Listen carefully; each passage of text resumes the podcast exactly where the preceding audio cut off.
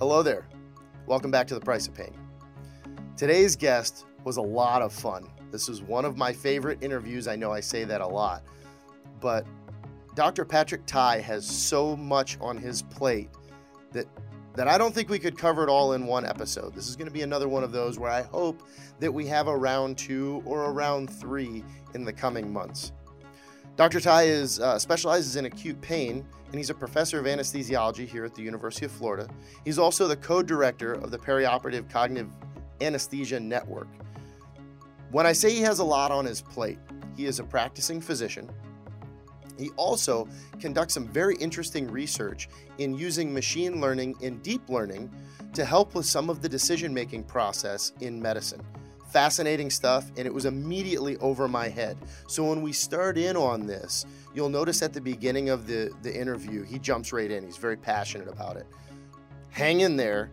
We'll circle back to some of those terms and concepts, and, and it might be in, in the form of a, a prequel but we'll come back and lay some of the groundwork for that and make it you know tie it all together as we go on and in addition to that he you know this this guy has patents and he's you know incredibly well funded through the nih uh, does amazing work in anesthesia and i just really enjoyed this conversation so sit back relax and enjoy this one dr patrick tighe welcome to the price of pain brought to you by the Pain Research and Intervention Center of Excellence at the University of Florida. Let's join host Dr. Joshua Crow in conversations with scientists, healthcare providers, and industry professionals as we delve into the highly subjective experience of pain and the ongoing effort to reveal its influence on our everyday lives. And just looking over your CV, there's something that stood out to me that is uncommon, or at least in my experience, and that's that you went to pre med, went to med school, went through your residency, and then your fellowship, and then you got a master's degree. I got a master's degree. tell, tell me about that process. When we'll, and we'll go back maybe a little bit to the beginning because I'd love to hear about why and how you became interested in medicine in general but just that specific factor was really it was like it stopped me in my tracks. You don't normally see that come last. So what what prompted the the masters in, in clinical and translational research? Uh, great, uh, great question. Um, to answer that, I think we actually have to go back a few years before that master's started. Um, to when I was applying for different residency programs, and uh, our program director here at the University of Florida at the time, Mike Mahla, tremendous man, oh, amazing educator. Um, he suggested based on kind of my interests at the time. Actually, as a medical student, even before before I'd applied for residency, um, one of my faculty mentors had suggested uh, learning a little bit more about how one of our monitors works, something called the BIS monitor. Mm. And to learn about that, uh, you had to get into learning about EEGs, time series analysis, really highfalutin math with time series analysis that most of which went way over my head. I was not a math major by any means. Mm, I could I can sympathize with that. And uh, but it was fun. I mean, I, for I just I found myself just diving into it. Really exciting. At the end, I had to present to he and a couple other faculty um, over a kind of little dinner meeting. Mm-hmm. And looking back, I'm just I'm so grateful that they that they hosted that. It was really incredibly kind of them. Um, they really did give a, a lot of their time and um, you know, very patient with, with, with my approach. But uh, I learned a ton, and based on that, during residency, my, my program, I think I'm not exactly sure why, but he said, you know, you might want to be interested in doing some research uh, as a as a um, senior resident, we'll mm-hmm. call it CA three. So I spent a few months doing research on that, and um, at the end of the research, I collected all my data. It was a lot of work and I only had a few weeks left, and uh, took it to my advisor. And I said, I think I'm ready to start doing this, this statistical analyses now. Never, I mean, it had been years since I'd had any stats class. Mm-hmm. Started doing the stats, and uh, and he said, actually, I, I really can't help you with that. I'm going to recommend you go to this other faculty who does stats. Now, again, for perspective of how little I knew about stats, I started taking a stats class in college. Okay and uh, in undergrad. In undergrad, okay. It was a summer course, mm-hmm. and I was working at a hospital at the time, and so I was taking this class at uh, intervals. And um, that was the same summer I met my girlfriend, who's now my wife. Mhm. And a week or two in, I decided I think I'd rather spend my weekends hanging out with this girl than going to stats class. I, don't know. It seems like a tough decision. I- Girlfriend stats. Right. You know, the you know. decision worked out pretty darn well. Sounds like you it. know, 20, 20 plus years and two kids later. Um, but yeah, that shows you know, two weeks of stats and then my evidence-based medicine class in Mhm. medical school, which was actually, I think, a pretty good class. Mhm. Um, but didn't teach you how to do analyses from scratch. Right, right. So I walk up to my faculty member now as a senior resident with my data in hand. I'm like, okay, it's finally caught up with me, right? And uh, the faculty member, to make a long story short, basically said the best way to learn is to do. And I thought, oh no, That's really not has, what you want to hear. it really has caught up with me. And I'm forever grateful, frankly, that that faculty member did that. Mhm. They did it nicely. They did it with a lot of compassion, Mhm. and they were right. The best way to learn is to do, and not just hand it to somebody else, Sure. especially at that stage of training. Mhm. So when I did my residency and, and fellowship, you know, I finished my residency, did my fellowship, um, and my chair at the time said, you know, if you really want to stay in academics and do research, you need to learn how to do research. Mhm. And, you know, I think if she would have said that a couple of years earlier, I'd been like, oh, I know how to do research. I just collect data, I read papers. Having been through that research experience, I thought, yes, I do. Yeah. right? There is a lot to learn. Um, and so she recommended this something called APSI program, where um, it's it was the route to get a master's degree in clinical and translational research Mhm. methods, frankly, hosted by uh, Dr. Marian Limacher, who was phenomenal. I, actually, Um, I know her as well. Yeah. she she was amazing. I'll never forget taking a semester long class on how to write papers.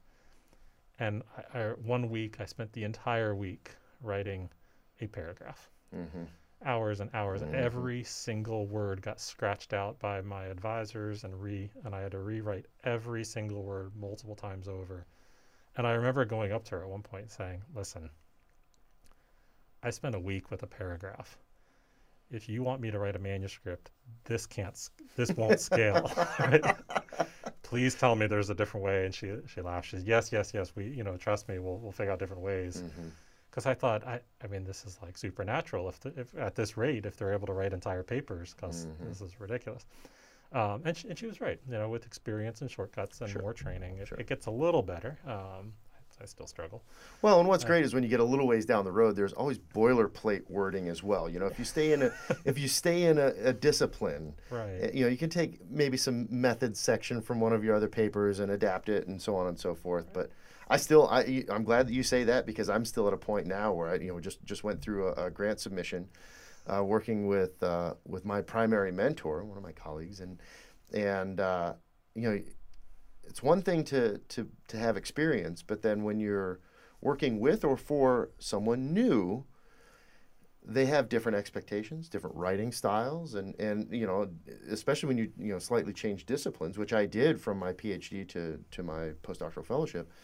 Um, it was the same kind of thing. I was like, wow, you know, just rewrite, rewrite, rewrite, and sometimes spend an inordinate amount of time, particularly for somebody who already does this.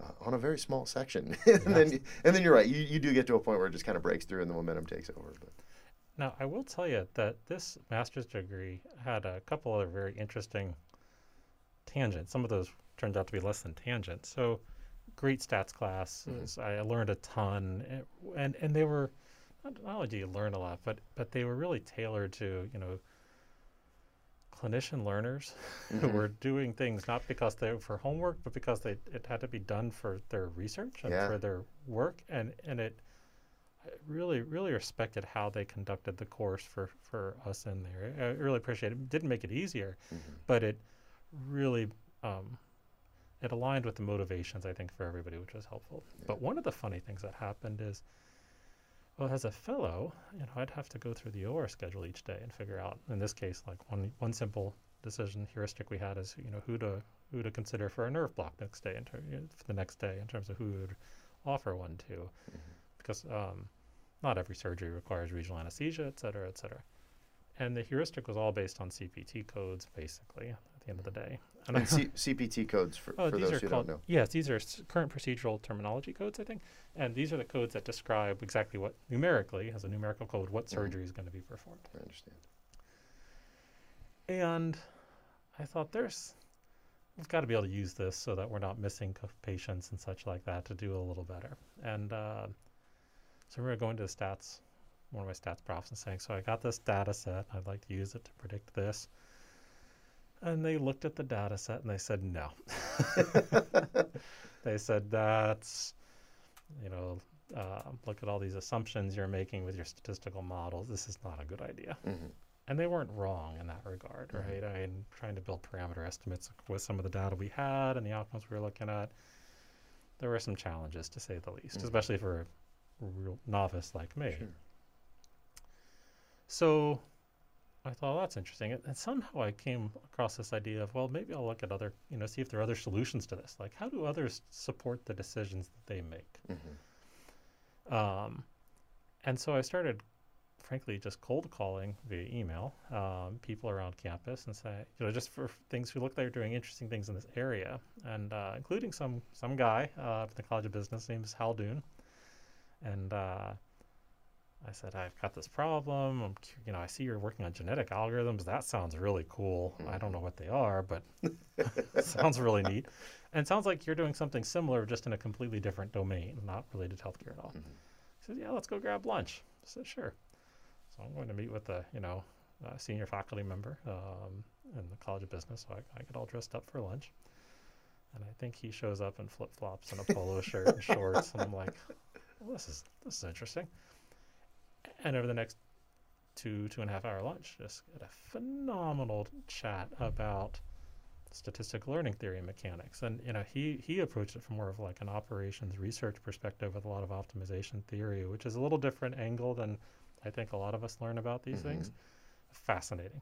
And just a cool guy to chat with too.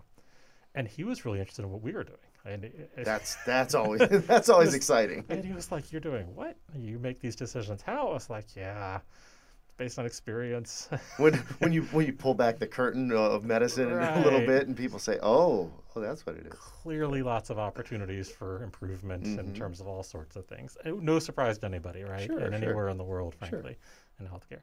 Um, and so, yeah, we started working together and, and using these AI tools. Now, now, I want to be clear. It's not like, well, stats couldn't do it, so we turned to machine learning and that fixed everything. No, no, no, no, no.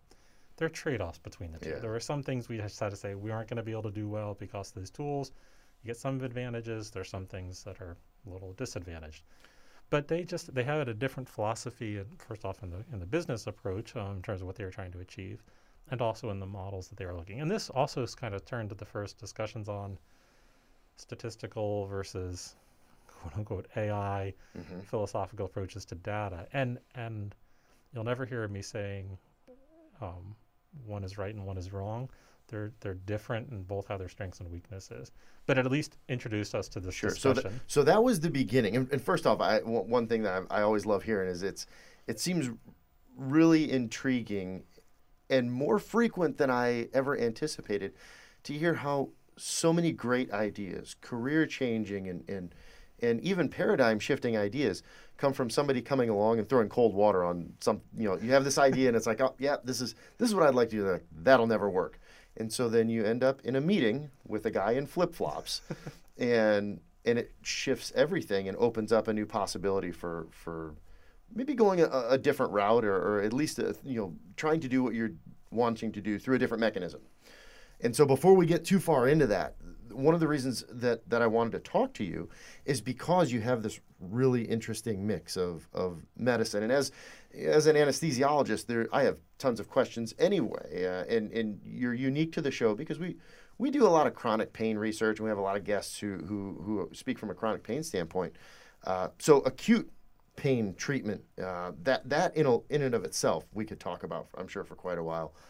But then, as you've touched on, there's this this other very serious component to what you do, and that's the application of deep learning, machine learning, and AI, artificial intelligence.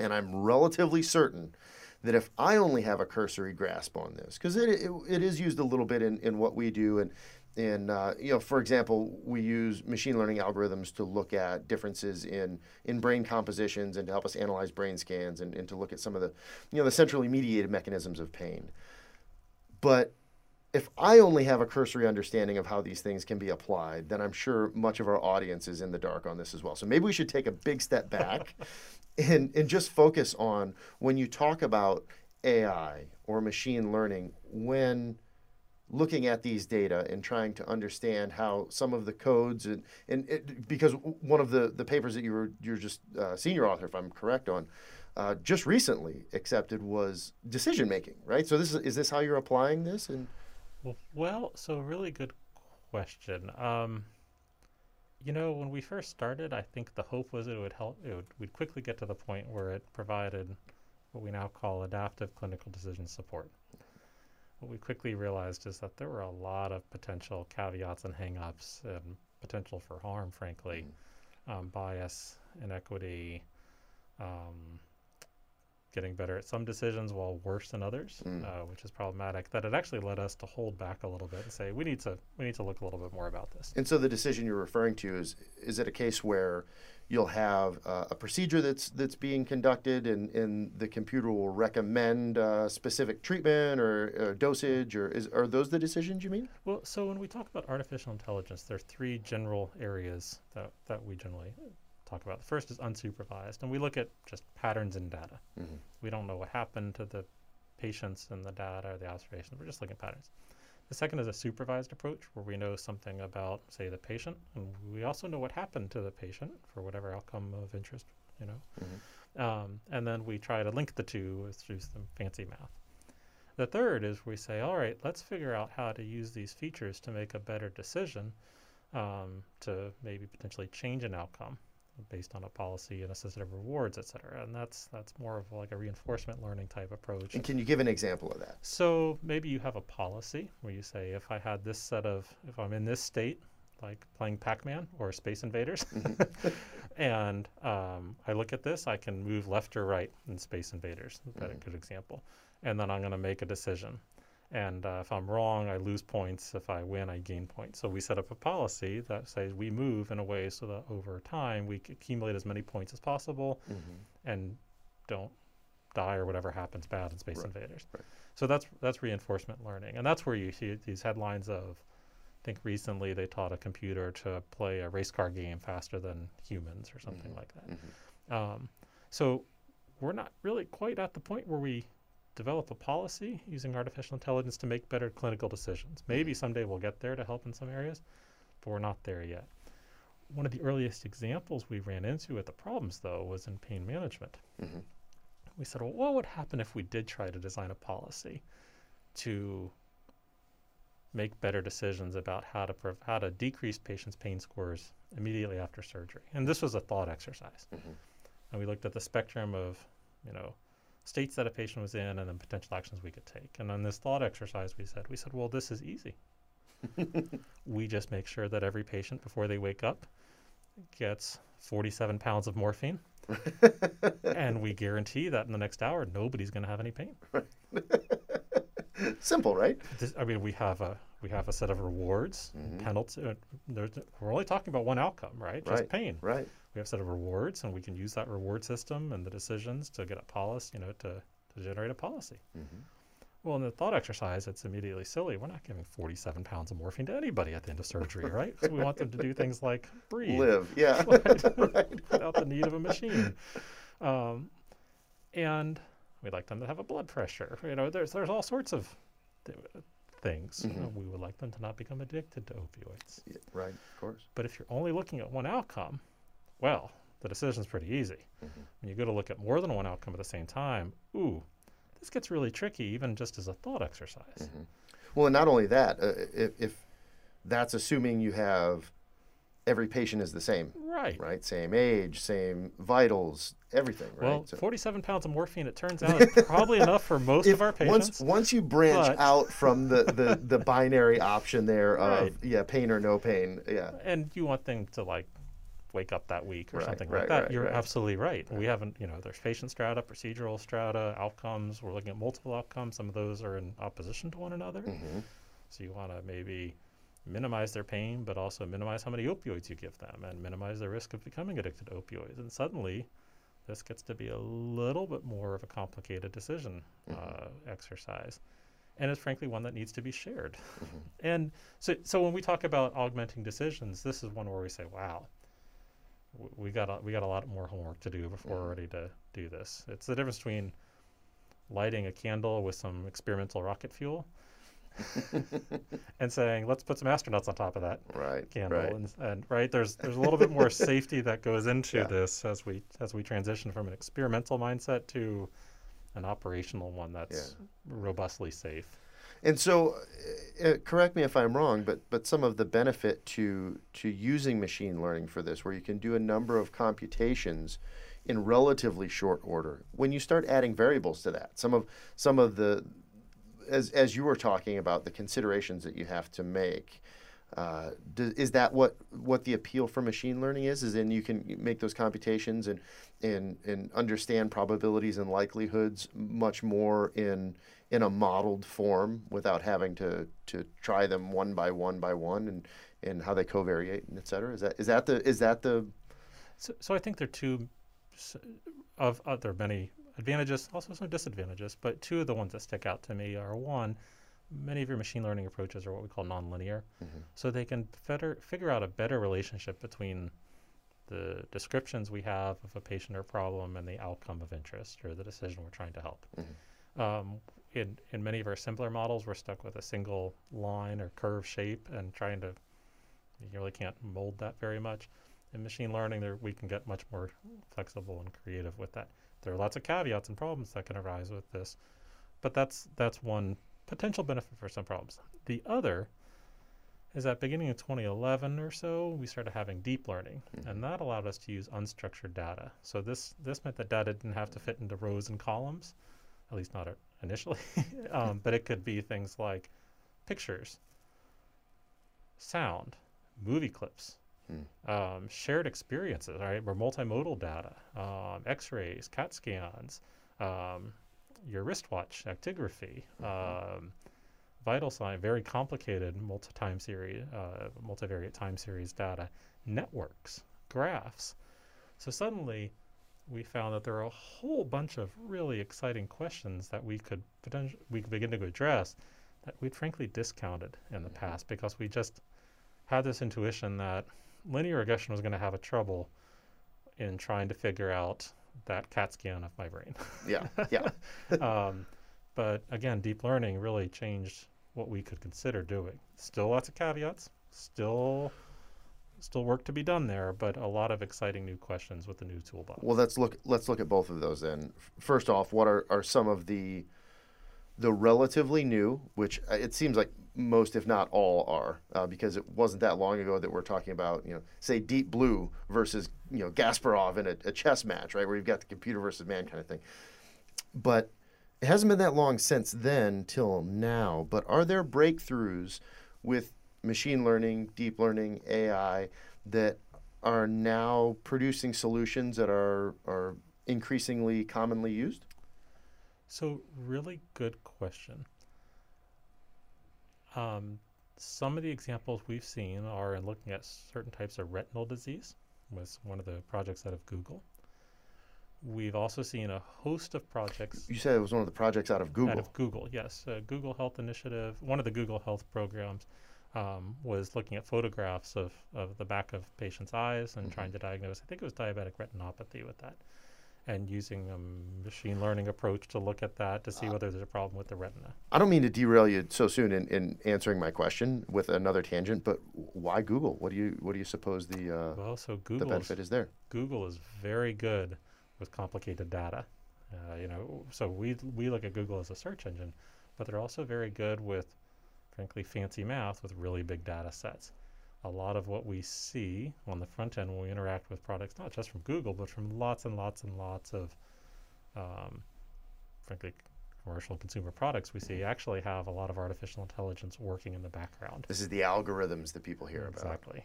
Exactly. That, that if you if you search something, if you've been if you've searched Google 500 times and I've searched Google 500 times, and you put in a keyword and I put in a keyword, we might get a different list of results. that's one example. And that's yeah. based on what what the algorithms have learned about what might be most appealing to put in front of you. Okay. Mm-hmm. It's All right. also things so like, um, mother turned 65 uh, recently, and so we were looking for pictures of mom, and instead of having to pull out the shoe boxes, we were able to just look through facial recognition for the.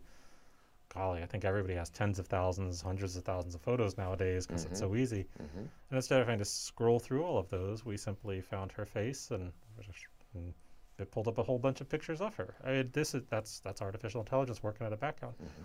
I don't have to know what type of AI solution they use, but I get to benefit in that particular use case um, from from what it allowed us to do. And all of the, the, the big brother advocates and conspiracy theorists have just shut off our show and are no longer listening and they're hiding somewhere now hearing that. But that's the reality. That's that's where we're headed. Okay, so Google uh, back back to back to Google and, and how they influenced uh, uh, the the retinal. Yeah, so, so they did some work in that, and there were lots of other companies, frankly, that have been taking healthcare data and trying to make use of it. Mhm. That said, it's one thing to do this in a laboratory. It's another to try and bring it to a real clinical environment and make it work. There is a, a recent review of looking at artificial intelligence solutions applied to COVID 19, this awful, awful pandemic that I hope we're almost through. Fingers crossed. Um, and realizing that of these 200 or so, and some of them which had amazing results at first first glance, none of them were really transformative to in terms of how we were able to make benefits mm-hmm. in terms of healthcare delivery or health of, of our patients mm-hmm. with respect to COVID. So there's a lot more work to be done, not just in designing these algorithms, but to figure out how we take that algorithm and help it actually benefit. There, yeah, that's got to be one of the, the biggest barriers also uh, in a research setting, particularly with machine learning. You can you can take these things and, and run models and, and, and generate results and change input and change outcome. But when you bring it online per se in you know the in the OR or even even in a in a, a clinical setting uh, outside of, of something that's that's as you know critical like all of a sudden there are consequences, big consequences. yes. So that's and and, and, they can be hard to and they can be very hard to predict um, and and those consequences can be very real for people Mhm. um, and so again lots of caution so for instance let's say we took a we have a fancy algorithm Mhm. and we train on a bunch of patients and then we then take that algorithm to another part of the country and we are we assuming that the patients in another part of the country are just like the patients in our part of the country Mhm. it could just be a community, it could be a regional issue, it could be the differences in the predominant health issues that those patients are facing. Um, it could be something relatively simple as diet, modes of transportation, climate, um, seasons. Sure, which big sure. issue, you know, see Florida versus the New England Mhm. uh, as just one example of that. And so we make assumptions that everybody's the same. That doesn't those usually aren't hold good. true. Yeah, those aren't good assumptions to make. And so then you're faced with the need to really continually reevaluate to make sure that, that these assump that the even the bare minimum assumptions you make still hold and when not, reevaluate how you're going to address those changes. Those are those are some of the caveats. So we started with with some of the progress that's been made, and that's that's obviously some of the the uh, the impediments to to really bringing this stuff into full force. Uh, what are what are some of the maybe promising avenues that you thought would be something and that really didn't turn out to be a good application, at least at this point. The great part about whether it be medicine or research, anything that, that either of us are involved in, that people maybe don't understand, and that I would say, just as a a addendum here, that, that COVID, in dealing with this COVID pandemic, has shown. And people say, well, the science, and this is what we know, blah, blah, blah. That's a snapshot. And you get more information, just like you're talking about. As soon as you, more information, more variables, that changes the picture that we have. So, when I say something that maybe w- that you were hoping would be an avenue for application for this that didn't turn out for it, maybe at that time, regardless of whether you could circle back to it later or not. Yeah, so I, I think one of the better examples was frankly the first example. I really thought that if we could predict patients' pain after surgery, we could make meaningful decisions to reduce it and really benefit them. And that never even left the manuscript. I mean, we got it. uh, We did some work in that area, showed some improvements, Mhm. published it, um, learned a lot on the way, and it's still not still not ready to make make headway. But we've learned a lot in the process too. So it wasn't maybe the desire, we, the outcome we were hoping for, naively, but I, I still think we uh, we've all come out better for the process and the learning experience. Uh, and again, I um, thankfully, you know, minimize the risk exposure to our patients by by taking this a little more a little more slowly, perhaps. You uh, you mentioned that if I could circle back a little bit to the masters during that was the last year of your residency when you were when you were working on that the uh, the project, not necessarily uh-huh. the masters, the, last, the the project. Just with my experience in those whom I'm close to, residency doesn't offer a lot of free time, and I would venture to say that that I don't know about most, but at least many disciplines of medicine, even after residency, after fellowship, are probably the same way. In your normal, maybe let's not boil it down to a day, but over the course of a month, in your normal routine, you on your CV, you have patents, you have research, you're very well funded, it looks like, from what I can see. Um, but then you're also board certified anesthesiologist and, and you're practicing there too. You have, you know, co-directorships. What what is your normal division of the time that you spend practicing medicine that you that you spend with the research? How, how do you fit all that in? And you said you have a family. Right. So so the family comes first. Good answer. Uh, it, it just um, you know when the family needs to rise, that it's end of you know end of discussion. Mm. Um, and and I'm very fortunate to work with a group of folks I think who share that that value set. So we understand. Yeah. Just like in other days, some of our colleagues' families, the, they'll also come first, right? Mm-hmm. And and we we flex to accommodate that too. Uh, so so we're we're very fortunate in that regard.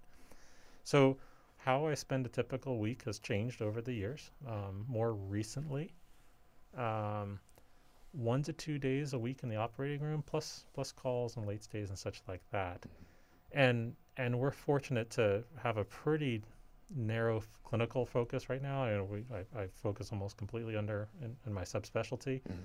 Or sub subspecialty, I guess, with with just an amazing group. I, I got to brag on these folks. Please. Um, these folks are flown around the world on a, at least they were pre-COVID, on a regular basis to teach, and they were not just teaching junior trainees; they're tre- teaching senior consultants and what they do.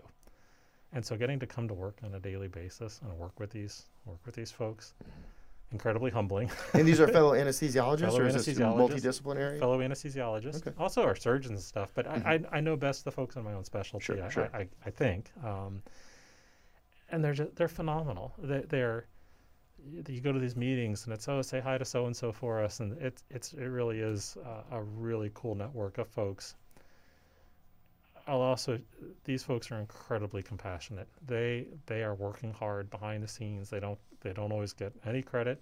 Um, nobody sees or frankly remembers what they did. yeah. um, and and they take this very serious their responsibilities very seriously mm-hmm. and, and and they're just amazing. So it's a real privilege to get to come to work and work with these folks. I'm going to um, jump in there again yeah. and, and, and, reinforce that just by uh, sharing something I, have talked about on, on a couple previous episodes, but I had this knee injury a little oh, while no. back, and so and and again, half our audience probably like, oh, the knee injury again. um, but you know, I, I, was volleyball as we discussed okay, before right. the show. Okay. Volleyball was oh, a, no. a, big thing for me for a oh, long no. time, and uh, I even got the uh, the the I guess the the blessing of being able to play late in grad school for the club team here at the university, awesome. well beyond when any of the people that were playing when I started playing collegiate club volleyball were still playing. Um, as a result of that, the uh, it would have been the fall after I finished my PhD. Um, I was playing intramural volleyball, which you're still allowed to do here as you know faculty and, and staff. Um, and I went to jump, and my quadricep came off. Oh no! yeah, that, well, that's oh, what I said actually, almost verbatim. Um, but what I wanted to say with you know talking about the compassion of, of your fellow fellow anesthesiologist, I hadn't dealt with anything like that before personally. Despite you know I, I played hockey, I was a martial artist, I've been playing volleyball forever, never had to deal with any of that. And it was pretty clear what had happened. Um, you know, my, my patella was sitting up upright, and, and I could see that. And um, so anyway, fast forward after the you know the repair and all that, I had a femoral nerve catheter Okay. Yeah. that that I left the it was in a little uh, you know uh, what do you call it a fanny pack kind Uh-huh. of thing you know a little Yep. satchel and and every few seconds it just put a, a drip on and but as part of that what was really neat is with my discharge I was given some instructions about who to call and to check in and and again with this being totally new to me I'm having to call and, and speak with someone who I don't know I knew, I knew my surgeon Uh huh. I specifically requested my surgeon. Um, we mentioned, you know, Dr. Davies, Lori Davies. Um, she was not my anesthesiologist. I asked my anesthesiologist if she knew if uh, if he knew Lori Davies, and but but at the time, you know, I'm I'm dealing with people who I'm I'm going to go to sleep and trust them that I'm going to wake up. That was my first concern. I didn't realize uh, that and I was probably told just you know too much information didn't didn't know, but that even after you know throughout recovery that the anesthesiologists were going to continue to work with me to make sure that I was pain free, and it wasn't through opioids and this and that. It was through this this I guess I guess it's a nerve block mm-hmm. essentially, right? Yep. Peripheral nerve block, and and I want to echo your sentiments that they were, and I think I was dealing with fellows and and you know some of the nicest, most thoughtful, compassionate, asking questions, available at any time. And I even actually, you know, when I called them, they say, okay, when you get to this point, you're probably going to start running out of the, you know, the, the block and, and you'll need to call us to, to have it removed. And the have it removed was, we're going to give you instructions on how to remove it over the phone. and I did not expect that. Um, but by that point, uh, you know, to, to really to drive the point home, by the time the anesthesiologist that I had spoken to a couple times, or the fellow I had spoken to a couple times over the phone, by the time I got to that point and they said, okay, well, I'm going to walk you through taking it out. If I hadn't had those previous conversations, I'd say, nope, full stop. I would be happy to drive in and you can do this. Because it was, you know, it was through the skin and into my thigh. Uh-huh.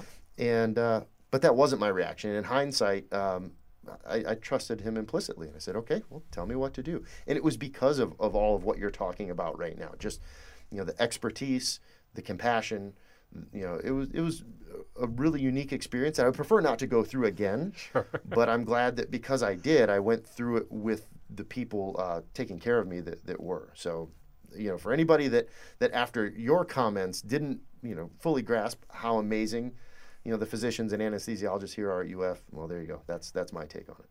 Well, uh, it warms my heart to hear it, and, and wonderful that our uh, our fellows uh, also, you know, did, did as they did as they uh, as they did. Frankly, I wish we could get everybody a pain-free experience. Um, we usually we're aiming for um, a functional recovery. Yeah. Folks are folks, I, we just we can't stamp out all the pain. There are lots of safety issues, where, but um, but I do think we can help folks manage their pain a whole lot better and and and uh, return to function as quickly and safely and, and comfortably as possible. Uh, So before I went on and bloviated about my own stuff, which you know I don't talk about myself that much on the show, so that'll take care of me for the next six months. You were talking about how you divide your time, and now how most recently um, it's a little different than it has been before. yeah. So- So, so one to two days a week in the operating room and, and block room and various services help, help neck air patients. Um, and there's a lot of teaching that in, that goes into that at, at the bedside as well.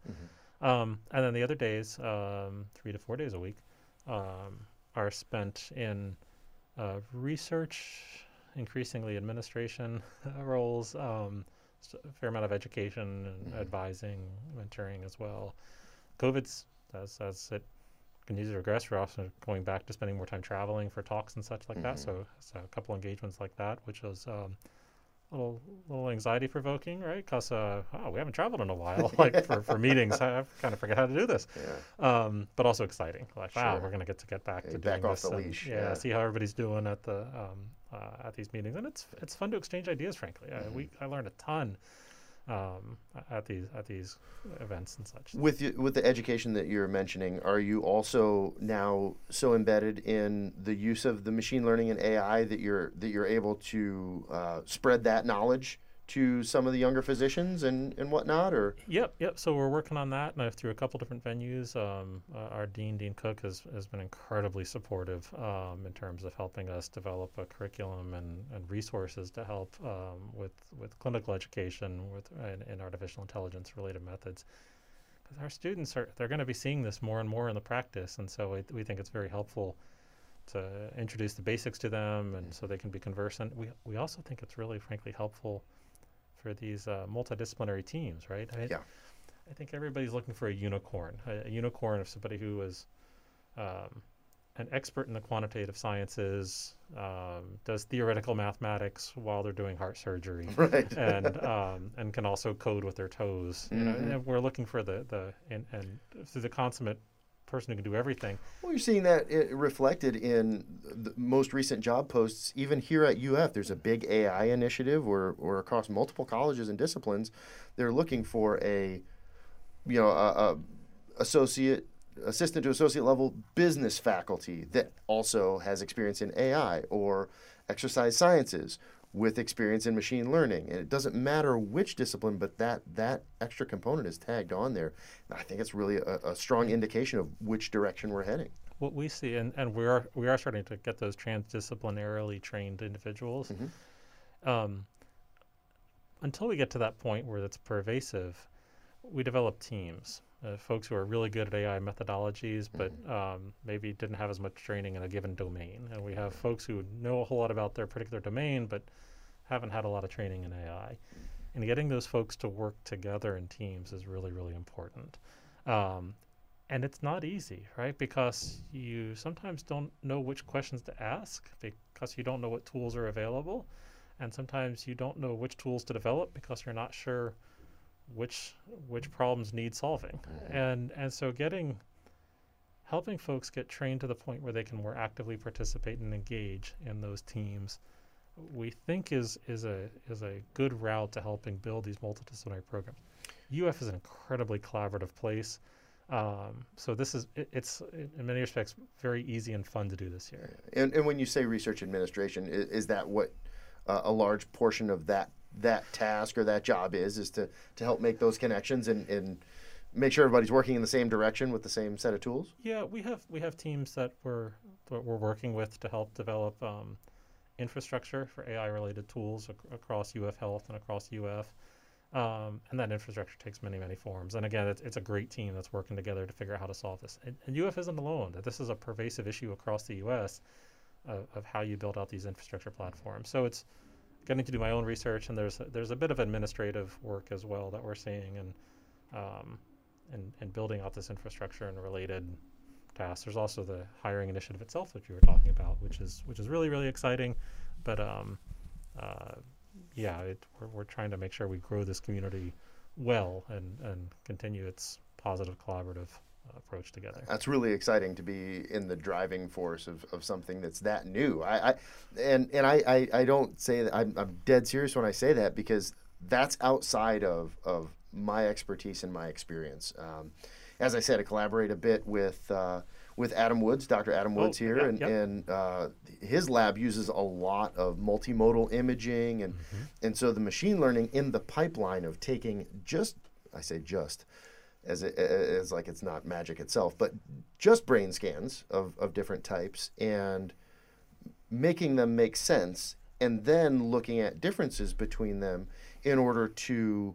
Uh, and, and, and when I say differences, it could be structural, it could be functional, all kinds of different things, hence the multimodal, uh, to then start comparing them. And I think that would be impossible without the machine learning. So he's doing much of the same in, in the respect that, yeah, he may have an engineer come on as a postdoc that that is not uh, a neuropsychologist or, or anything like that, but man, she can really handle the programming.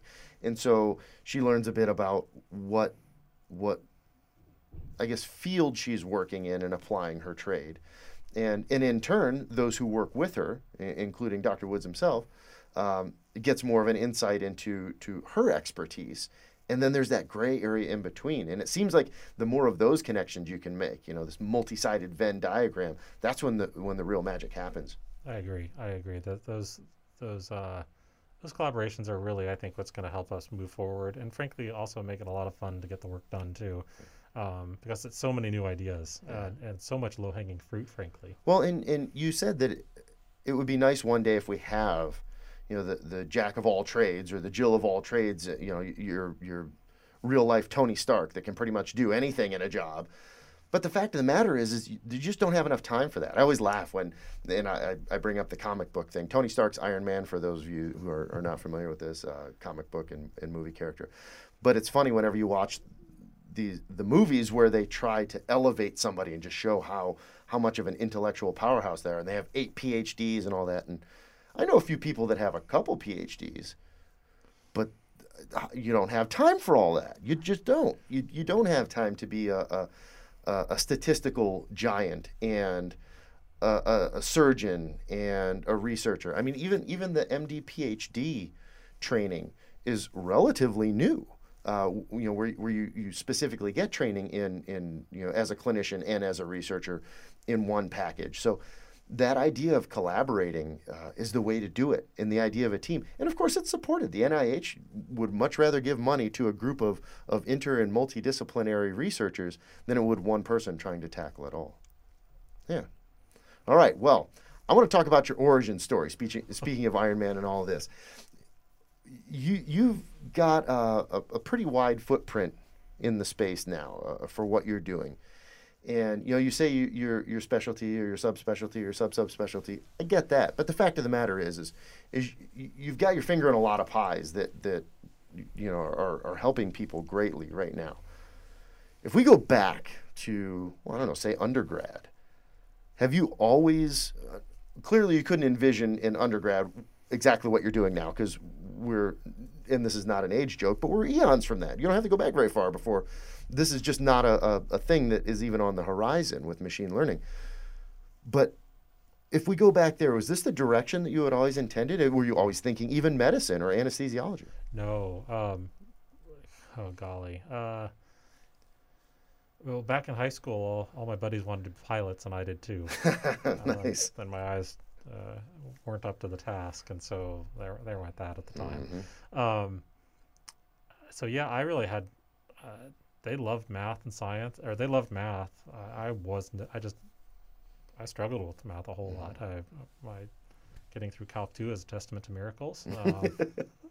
Um, I mean that very sincerely. Um, Isn't it? Isn't it strange though how and, and maybe because I, I can sympathize with you on a, a, a very deep level uh, with that, but but I'm also an analytical person, and there seems to be a slice of the pie of of individuals like us who are, I would say, highly analytical, but not from a math standpoint, or at least you know historically. Uh, so I, I get that, but that presents a challenge all into itself. yeah, Yeah. uh, yeah. It. Um, I didn't grow up coding or anything like that. I, I really enjoyed working on the biochemistry stuff I was doing as an undergrad. Mhm. Um, had some had some great mentors and teachers there. Ben Dunn uh, was a fantastic uh, advisor. Um, he's he's since retired now. Um, yeah, I uh, I had no inkling I'd end up doing this machine learning AI stuff. I, it was never on the table. Uh, although the anesthesia side, so uh, in college I was um, was a pharmacy tech for a little while, and also just I needed a job in the summers to help pay. Um, and then I got a job. It was a hospital pharmacy, and then I got a job um, scrubbing the blood off the floors and lights um, uh, in the operating rooms over the summer. Loved that. Mhm. And the next summer came back, did that for a while, and then got trained as an anesthesia tech too, um, which was which was uh, fascinating, uh, really humbling. Um, And, and as a tech, what what do you do in, in that strata? mostly cleaning again, uh, turning over supplies, hooking up new circuits, um, resupplying, restocking. Um, But you get to be right there in the thick of it. yeah, um, it was around the area, just kind of learn how it worked. And it was uh, hospital I worked at wasn't a level one trauma center or anything like that, but still learned a lot. Mhm. Um, still was humbled a lot. So, you know, going through medical school, it was always on the radar. Like, I, and because I remember just being fascinated. You look at these drug trays and these just massive carts of different types of fluids, and you think, how do you know when to give what for which why reason? Yeah, yeah. Um, and you know, you look at those vital signs. Sometimes those vital signs didn't look so hot, and they were kind of busy fixing them. You're like, how did they know how to do that? Mm. I, I was, it was, it was really, really fascinating. Uh, well, I, let's stick on that for just one second because we, we do have a little bit of time to do this. That's one thing that one of the many things about your job as an anesthesiologist that fascinates me, and that of course, you know, as a patient, you don't get to see any of that. if, if if you're in most cases, I would say, if you're doing your job right. Um, but it seems like there has to be a lot of for someone who who wasn't self-prescribed from a strong math background. It seems like there's a fair amount of calculation and and whatnot that that has to be you know right fly not fly by the wire, but but in in process that you can't really plan out because things do change uh, over the course of a surgery or, or or whatnot. That seems to be a lot on the table at one time. Yeah, you know, uh, going back to your earlier point, you know, I think there maybe is a difference between um, certain cognitive skills in math and computation versus others in processes and systems. And you know, they overlap in some cases, they're different in others, but the, the process system, physics, uh, organizational structure, I, I, really enjoyed that part of Okay. the, the analytical Same. discipline. Okay.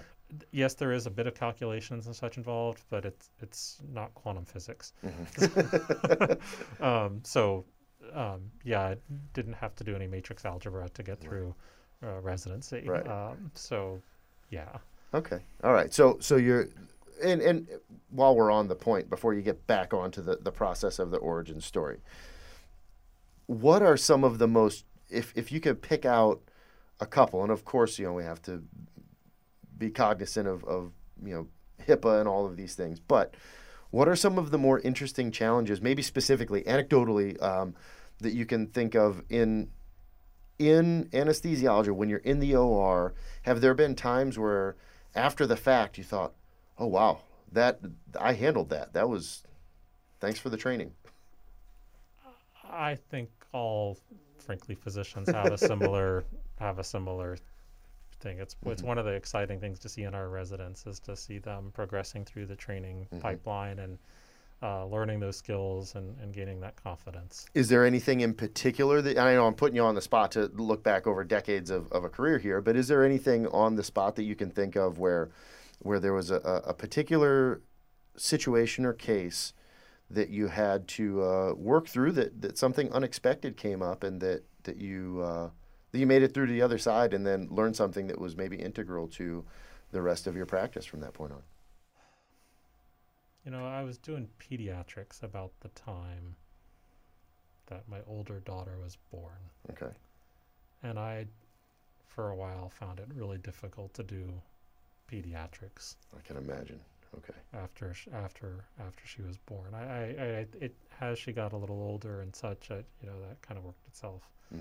Through. But um, yeah, there that that um, I remember talking to another couple of residents, actually in a few different specialties, and they had they had noted the same thing. And every I think it it um, I think lots of parents run into that at some point, and and folks handle it differently and in different ways.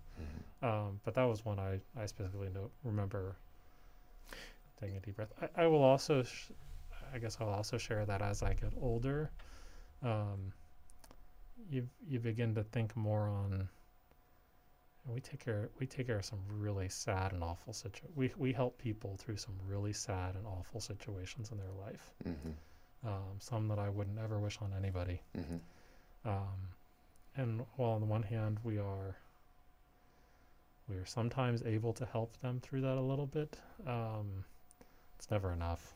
It's Yeah. a, it's uh, and that that some sometimes is harder than others. Um, and again, I don't think in anesthesia we're unique or immune. I think that cuts across not just medicine, but I think anybody in any slice of healthcare, frankly. Mm. Um, and I- I think it's it's important to note as we kind of go through COVID and we look at how how folks have have worked through that, um, what it means. But talk about tangents. We're moving. f- No, but that's question. that's no, that's a great answer, and, and I, I, I would just say that uh, I had a one of my teammates, a good friend of mine, who's an internist now um, and has been for some time. Uh, at one point, was getting ready to take the MCAT, And uh, he said, I hadn't been to grad school at this point. He said, Oh, you should, you should come take the MCAT with me. We go to med school, talking like it was summer camp. And, uh, and the, well, the funny part of my response was, no, I'm, you know, like I said, I'm non-traditional student. We had talked about that before. So I started undergrad later. I said, no, I don't want to, I don't want to be in school for another you know, eight years.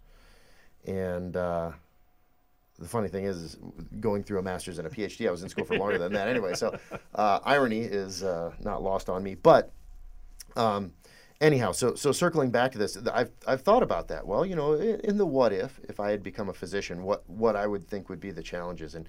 And, and perhaps the thing I respect most, beyond the intellect and the decision making and the compassion and all of that, that that goes into the job, regardless of, of which field within medicine you're in or discipline within medicine, is the ability, and not not all physicians have this, and and I, you know I'm preaching to the choir here, but the ability to walk that line between being able to be compassionate through each case and through each patient, and and and be that that person that they need um, in the moment, and and also you know professionally, but also not compile all of the bad things that you have to endure as a physician that could make it where you maybe wouldn't want to be close to that patient and be there for them because you can't guarantee that you're not going to end up getting hurt in the process. You know, we're all people, and and so um, to know and to hear you say that that that's something that that still is a challenge. Um, those are those are the types of physicians I would trust myself with. So I, you know, thank you for that. Thank you for being one of the good guys, I guess. Well, again, we, it's, uh, yeah, I, I think everybody everybody works through that and their own way, their own reasons, based on on you know the best they can. Nobody wanted to show up and do a bad job that day, right? Right. And uh, we are once again fortunate to work with a group bunch of folks who really do help maintain that positive, can do attitude that, that goes such a long way to reinforcing that that mindset sure. um, and that approach. It, it's not perfect. Uh, well, oh, well, it's not and, perfect. But well, not only that, you could you could show up and have a good day and still not have the outcome that you desire. I mean, that's that's the reality of it, right? Yeah, but I, I do I, I you know hats off to, to, this incredible team that we do get to work with. Um, and again, not just in anesthesia, but, but our nursing colleagues, our surgeons. Uh, it goes on and on. The, the, amazing folks we get to work with on a daily basis. So let's turn it to, to the positive and, and wrap up here with uh, with a question and maybe loaded or on the spot. But I like to know, particularly in with guests who are working in something that's very unfamiliar to a lot of people and that's you know that's right on the bleeding edge. And you are. This is the, the work that you're doing is is f- phenomenally intriguing to me. Um, so let's look ahead, just down the road a little bit you know, maybe just over the horizon. How do you see machine learning and uh, and it can be within pain and anesthesiology or medicine in general? What do you think the the next way that, that machine learning, deep learning, AI is going to be the most beneficial to the everyday person? Oh, the everyday. And well, like I said, it can be with okay. the everyday patient. Okay. Let's say that. Yes. So, where's artificial intelligence going to start helping us? Um, these are just some ideas. I have no commercial conflicts of interest. There's no no financial outlooks are recommended based on this. It's just right. the, well, it's not like we're recording this right. anyway or anything. just the uh, the thoughts of uh, somebody's chat. So, um, you know, I think actually one of the first places we'll see it is in spinal cord stimulator technology. Mm-hmm. Uh, interestingly uh, enough, our chronic pain colleagues are, are doing some fantastic work in that area. And I think they're going to get better at fine tuning electrode placement signals, adapting those as patients move throughout the day. Um, it's an area that's very conducive to that. It has the engineering expertise together. And so I think I, if I had to guess, that would be one area we'd see it. I hope that we'll see it in clinical decision support and adaptive clinical decision support. Um, I'm not sure how far off we are. We're either really close or really far away. um, and I think that I hope that that's going to be something that patients see as part of this idea of shared decision making, where we say, all right, you know, we're wondering where to go next in the care of us, in the care of you, and you know, here are decision, here are the potential decisions we could make, and you know, kind of here's the rationale as to why, and and and kind of what our algorithms suggest might you know might happen with with which degrees of certainty maybe, and then what's most important to you? You know, what do you think of this? Um, so I hope that's helpful.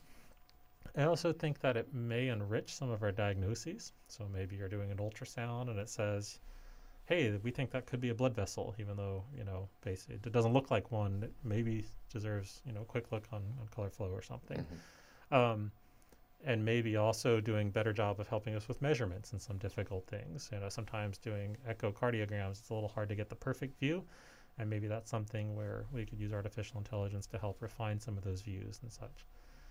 I think a lot of folks are hoping that it'll catch cancer on imaging and such like that. Mm-hmm. Um, excuse me. I think that would be wonderful. Um, not again, not sure how far off that is. Um, that's a it's a it ends up being a really complicated task, even again just as Sure. a thought exercise, um, but one that's obviously incredibly high value if, if we can achieve it. Um, dermatology, same way. I think there's opportunities there. Um, yeah, what do you think? What do you think it's going to be the, uh, the biggest advances? That's uh, that's a really good question, obviously, and thanks for turning that back on me. You know, as I as I try to deflect attention to myself, I've already I've already stepped way over my my boundary on that.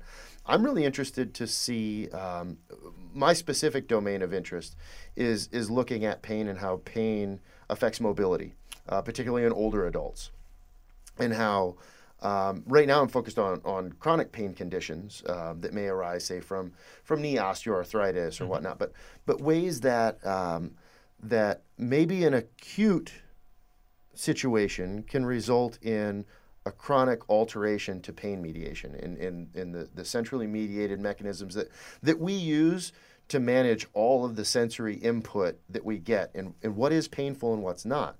And as you know, over time, you can get certain stimuli that that change that level, that something that shouldn't hurt and now it does. Um, one thing that that we're that we're trying to learn is can we maybe phenotype these these different pain types? And even in something as simple as osteoarthritis um, there, there's not a, a really strong connection between this diagnosis of osteoarthritis and the disease severity and and the pain that's experienced. It's it's highly subjective. And so with that many variables that that come into play it's difficult for people like me to figure out if we can predict how your osteoarthritis may right now affect your ability to do day-to-day activities and how that may change as the disease itself progresses um, and so with a lot of variables in play i would be really interested to see if as i'm developing ways to just measure some of the effects of a specific condition like knee OA on a spectrum of, of physical attributes and, and capabilities. If we can if we can do that and then start as we start to develop some of these these phenotypes, well, the, you know, subtypes of pain, and and predict maybe how that will in turn affect daily activities, and then direct treatment to that specific phenotype. Because as it is right now, my, my background is in exercise science, um, and and as a physiologist and a kin- kinesiologist, we have all of these ways of, of, of measuring all kinds of functional capacities um, to the extent that, that we can start to apply exercise as medicine. And it's not a panacea, but if there was such a thing, it'd be, it'd be awful close. Um, but just like any other uh, treatment, exercise, it's not a one size fits all, it's, it's not a magic pill. Uh, so there are ways to modify exercise and apply it specifically to specific situations and in, patients. And, um, and I think machine learning would go a long way to helping us not only characterize some of those subtypes of pain, those phenotypes, but also what may be helpful in, in specifically addressing that and treating and managing it. That sounds that's really exciting. I, you know, I think of you have uh, if you're on a workout program and you do the exact same exercise with the same performance measures, and some days you're flying, and some days it's I can't believe I you know I just barely finished it. Right? What happened? And and there's a lot there. Right? There's a lot to deconstruct and figure out why the difference is there. But it's kind of a guess. Yeah. And so it would be fascinating to say, let's put some data to that to figure out what differ. You know, d- did this make things better? Did this make things worse? You know, what do I, what do I do with this? Um, I think that's a that's a really exciting opportunity to figure out, and that's the golly, that's even a healthy example. And imagine for your knee arthritis patients, Right. what that could mean looking forward. Well, we, we work on a, a principle, um, and I say we, and this is the, the exercise science paradigm, but but a model of you know specific adaptations to imposed demands. This is nothing new. The SAID principle, and uh, which basically says if you and I go you know into into a gym and lift uh, a certain weight that's you know that, that that's scaled to you or me or or you know somebody half our age or twice our age, whatever. But if we work with a specific volume and a specific resistance, then our body will respond in a way such that it will be more capable of performing that task with less draw on the system, right? We'll become more efficient at doing that. Human body's amazing that way. I don't have to tell you that. But what changes is, like you said, when you're when you're dealing with different ages, different health profiles, there are different characteristics and there are a lot of mechanisms at play. We understand a lot of those pathways, but but many it's an educated guess and we're still refining those processes and in our understanding of them. And then when you throw something like pain in, which is highly subjective unto itself and looking at how pain impacts that process.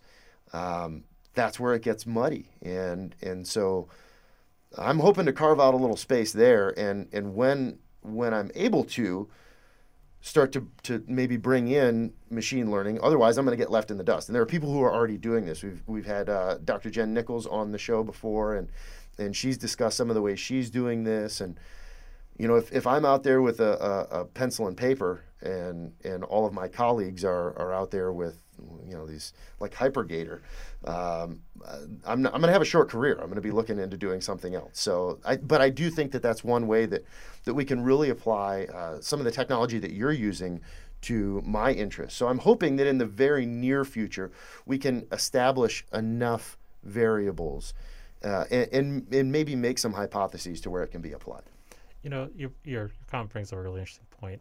Um, 20 years ago, to code a neural network was about a thousand lines of code. A thousand lines of code. You know, even if you knew what you were doing, that was going to take you a while.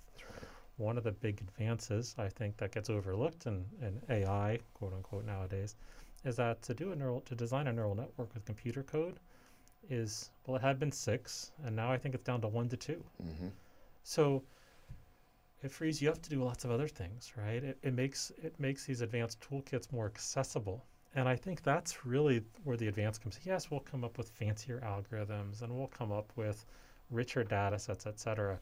But the real value is when you make them accessible and interpretable, uh, and frankly also fair. But I Sure. think the fairness, hopefully, follows from making it accessible and interpretable so that you can have a much more you have more opportunity to look inside inside the box right and see Yeah. what happened Yeah. uh, and I think that's where this comes to be uh, and, and comes to realize its full potential, not keeping it rarefied.